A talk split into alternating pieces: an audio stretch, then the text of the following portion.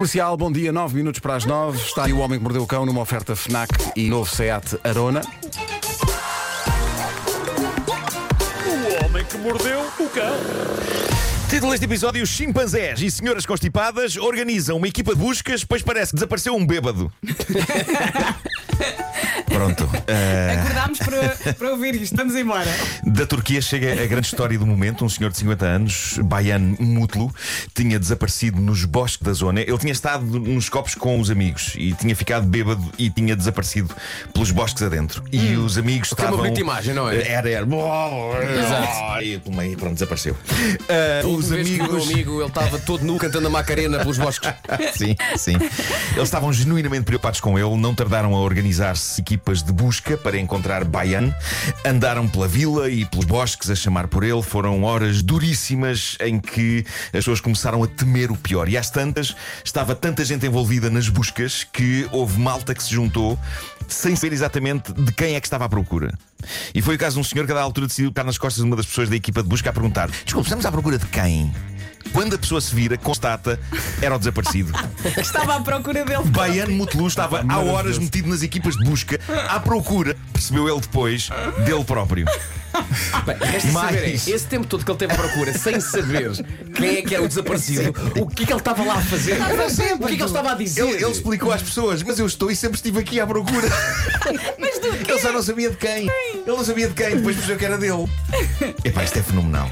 Isto é fenomenal. Olha, eu vi Ah. o comentário de um espanhol que tem muita graça. Ele dizia assim: alguém que procura os óculos com os óculos na cara é grave, mas isto é muito à É frente. outro- é outro patamar. É, é É outro, outro nível. patamar. Mas é que repara, estavam à procura dele e ele também estava à procura. Era certo que ele não ia encontrar ninguém. Ele não, vai, ele não sabe o que é que está Mas, ah, ele sabia que havia alguém que estava desaparecido, então foi atrás. Amigos, ele a estava isto. bêbado. É, bom. Ah, bom, e agora o tipo de coisa que nunca vimos na BBC Vida Selvagem. desculpa, se eles a gritar, ele achava-se que é baiano, não era? Baiano. Imagina, nas, nas buscas, baiano, ele, o que é que foi, pá? Cala, estou à procura do tipo, pá.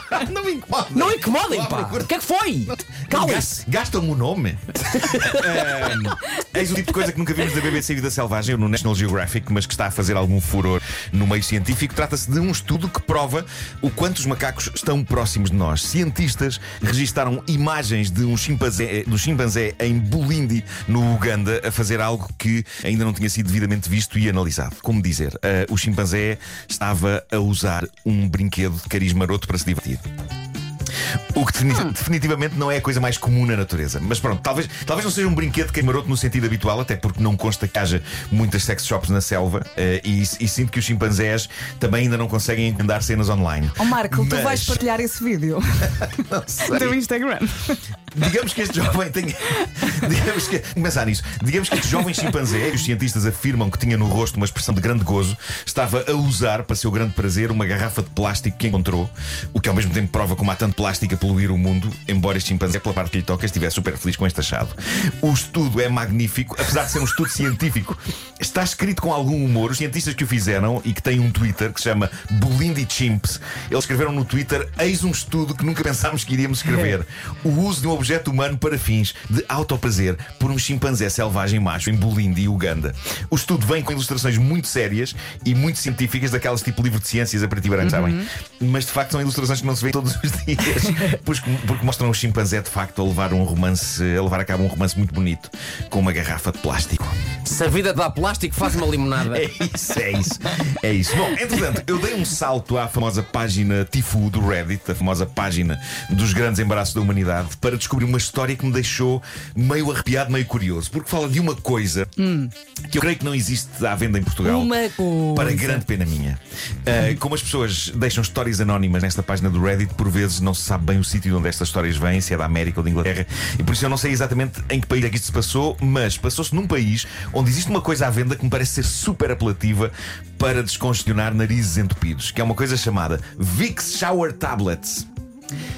À partida isto é vencedor. Ou seja, parece que são umas pastilhas do lendário produto Vic, aquele creme que se barra no peito por alturas Claro. do inverno, quando estamos constipados, mas aquilo mete-se no duche e, portanto, creio que a ideia é que a pessoa toma duche e o efeito da água quente em cima daquilo faz os vapores libertarem-se e ficamos desentupidos enquanto estamos a tomar Olha. duche. Parece-me ótimo, embora vocês saibam bem que, no meu caso, a combinação duche mais produtos com mentol já resulta em situações algo Não desistas, não Eh, desistas.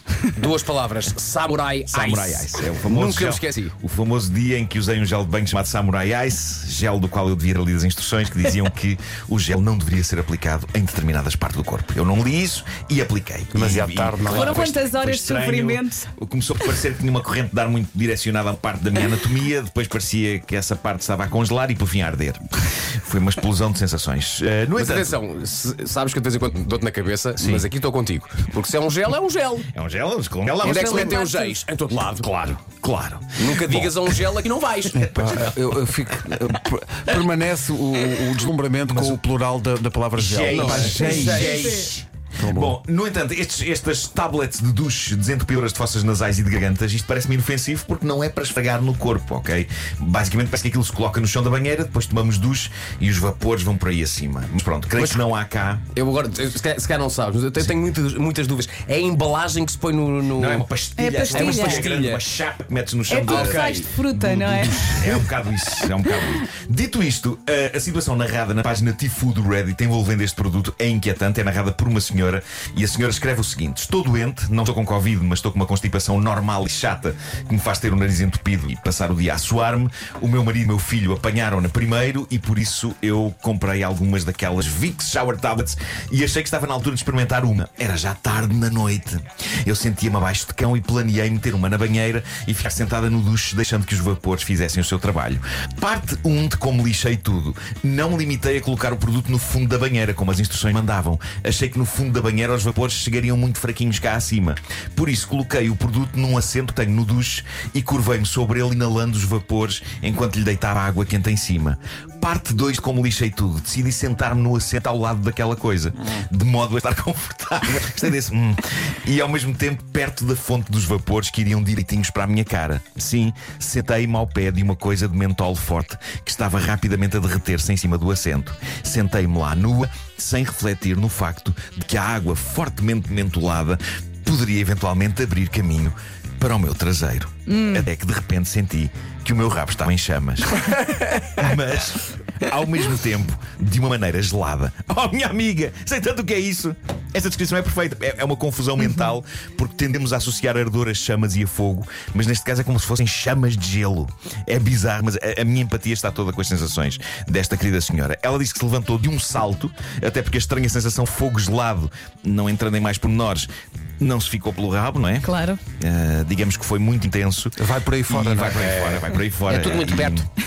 E diz ela, depois de me lavar intensamente e de me secar, o ardor acabou por passar, mas a vergonha ficou para sempre. Foi muito ousado ela querer sentar-se ao lado daquilo. Arriscou, sim. Já se sabe que estas coisas se insinuam pelas nesguinhas da vida. Bom, ah, malta, mas isto. ah, esta, facto disto entrar pelas nesguinhas da vida não me demove de querer experimentar isto. Sim, sim, mas segues as instruções e tudo bem. Obviamente que não pretendo aproximá-lo de nenhuma nesguinha delicada, mas o conceito de estar a tomar duche e a desentupir o nariz com os vapores disto epá, é bastante positiva. Entretanto, na zona de comentários, há quem diga que na bula deste produto, no, no papelinho com as instruções, vem lá escrito não usar, não usar na zona anal. O que eu acho extraordinário. É incrível que a fábrica preveja já essa estupidez. Eu suponho que isto tenha a ver com o facto das empresas farmacêuticas terem já algum conhecimento sobre como funciona a humanidade. Tem lá uma lista de reclamações. É, é malta que é preciso fazer experiências, no fundo, como os chimpanzés, não é? Na própria empresa, não é? Está lá todo um, um- uma- um departamento de, de experimentação das coisas, não é? É isso. Então, Antunes, o que é que tem a dizer do Vix? Olha, ah, põe aí uma coisa na bula. Cuidado aqui com a zona anal. Não ponha neguinhas. Oh, Armando, que tal? Olha, não sei se lhe diga, se lhe conto. o Homem que Mordeu o Cão é uma oferta do novo Seat Arona e FNAC para cultivar a diferença e a novidade. Olha, isto é tudo muito giro, mas não se esqueçam da história do bêbado da primeira. Não, não, não, não. Tão bom. Que acho que marcou o meu ano. Vamos à procura de quem? Quem é que. Ah, então estás aqui. Esse nome diz-me qualquer coisa. Em